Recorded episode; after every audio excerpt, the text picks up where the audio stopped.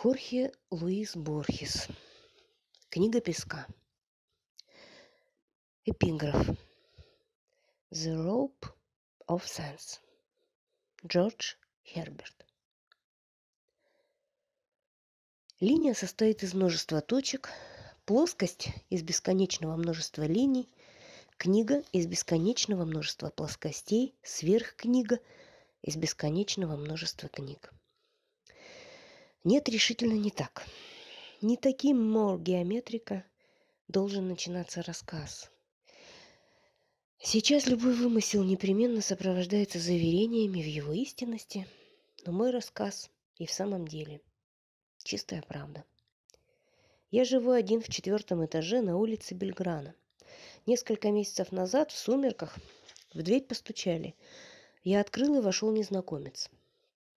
Это был высокий человек с бесцветными чертами, что, возможно, объясняется моей близорукостью. Облик его выражал пристойную бедность. Он сам был серый, и саквояж в его руке тоже был серый.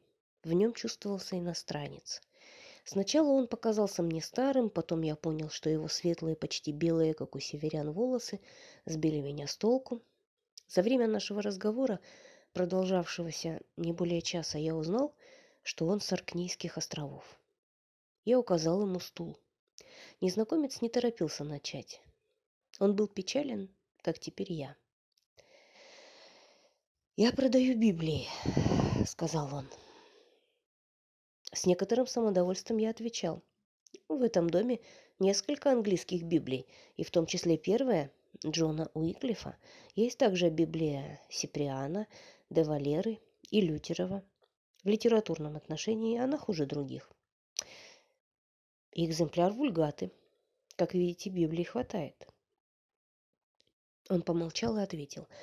У меня есть не только Библии. Я покажу вам одну священную книгу, которая может заинтересовать вас. Я приобрел ее в Биканере. Он открыл саквояж и положил книгу на стол. Это был небольшой том в полотняном переплете, Видно было, что он побывал во многих руках. Я взял книгу. Ее тяжесть была поразительна. На корешке стояла «Холли Wright» и ниже «Бомбей». «Должно быть девятнадцатый век», — заметил я. «Не знаю. Этого никогда не знаешь», — был ответ. Я наугад раскрыл книгу. Очертания букв были незнакомы. Страницы показались мне истрепанными, печать была бледная, текст шел в два столбца, как в Библии. Шрифт убористый, текст разбит на абзацы. В верхнем углу стояли арабские цифры.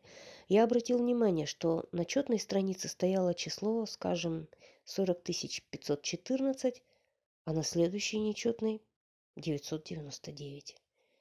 Я перевернул ее. Число было восьмизначным. На этой странице была маленькая, как в словарях, картинка. Якорь, нарисованный пером, словно неловкой детской рукой. И тогда незнакомец сказал, «Рассмотрите хорошенько. Вам больше никогда ее не увидеть». В словах, а не в тоне звучало предостережение. Я заметил страницу и захлопнул книгу, и тут же открыл ее. Напрасно я искал страницы за страницей изображения якоря. Скрывая растерянность, я спросил. «Это священные тексты на одном из языков Индостана, не правда ли?» «Да», — ответил он, потом понизив голос, будто поверяя тайну. «Она досталась мне в одном равнинном селении, в обмен на несколько рупий и Библию. Ее владелец не умел читать, и думаю, что эту книгу книг он считал талисманом. Он принадлежал к самой низшей касте, из тех, кто не умеет наступить на свою тень, чтобы не осквернить ее. Он объяснил мне, что его книга называется «Книгой песка», потому что она, как и песок, без начала и конца. Он попросил меня найти первую страницу, я положил левую руку на титульный лист и плотно сомкнутыми пальцами – Попытался раскрыть книгу. Ничего не выходило. Между рукой и титульным листом всякий раз оказывались несколько страниц. Казалось, они вырастали из книги. Теперь найдите конец. Опять неудача. Я едва смог пробормотать, этого не может быть. Обычным тихим голосом продавец Библии сказал, не может быть, но так и есть. Число страниц в этой книге бесконечно.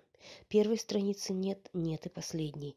Не знаю, почему они пронумерованы так произвольно. Возможно, чтобы дать представление о том, что члены бесконечного ряда могут иметь любой номер – Потом мечтательно высоким голосом. «М, «Если пространство бесконечно, мы пребываем в какой-то точке пространства. Если время бесконечно, мы пребываем в какой-то точке времени». Его попытки философствовать раздражали, и я спросил. «Вы верующий?» «Да, я пресвитерианец. Совесть моя чиста. Я уверен, что не обманул туземца, дав ему Слово Божие взамен этой дьявольской книги». Я заверил его, что раскаиваться не в чем, и спросил, надолго ли он в наших краях. Он ответил, что через несколько дней собирается возвращаться на родину. Тогда-то я и узнал, что он шотландец с Аркнийских островов. Я признался в своей любви к Шотландии из-за Стивенсона и Юма. «И Роба Бернса», — добавил он.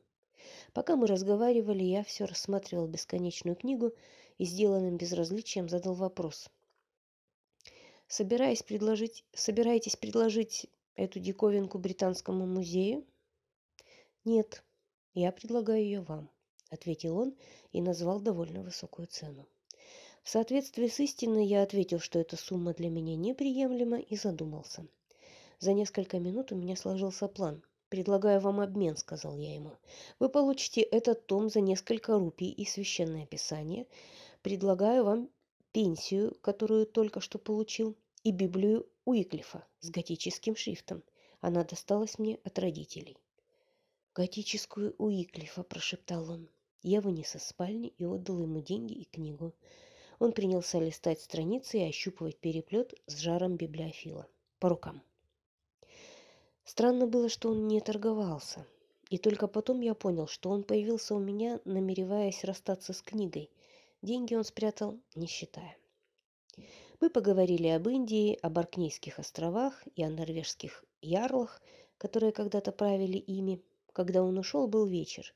Я не узнал имени этого человека и больше не видел его. Я собирался поставить книгу Песка на место Уиклифовской Библии, потом передумал и спрятал ее за разрозненными томами «Тысячи и одной ночи». Я лег, но не заснул. Часа в четыре рассвело. Я взял мою невероятную книгу и стал листать страницы. На одной была выгравирована маска. В верхнем углу стояло число, не помню какое, в девятой степени. Я никому не показывал свое сокровище. К радости обладания книгой примешивался страх, что ее украдут, и опасение, что она все-таки не бесконечна. Эти волнения усилили мою всегдашнюю мизантропию. У меня еще оставались друзья, я перестал видеться с ними. Пленник книги. Я почти не появлялся на улице. Я рассматривал в луп потертый корешок и переплет и отгонял мысли о возможной мистификации. Я заметил, что маленькие картинки попадаются страниц через 200. Они никогда не повторялись. Я стал отмечать их в записной книжке, и она тут же заполнилась. Ночью в редкие часы, когда не мучила бессонница, я засыпал с книгой. Лето шло к концу и я понял, что книга чудовищна.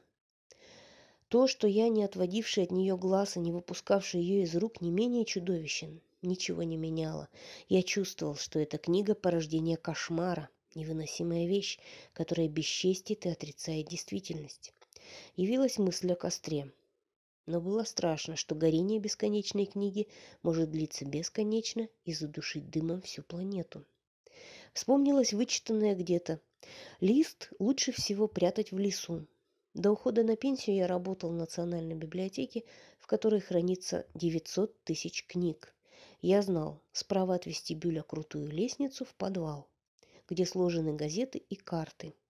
Воспользовавшись невнимательностью сотрудников, я оставил там книгу песчинок на одной из сырых полок и постарался забыть, как далеко от двери и на какой высоте. Стало немного легче, но о том, чтобы появиться на улице Мехико, не хочется и думать.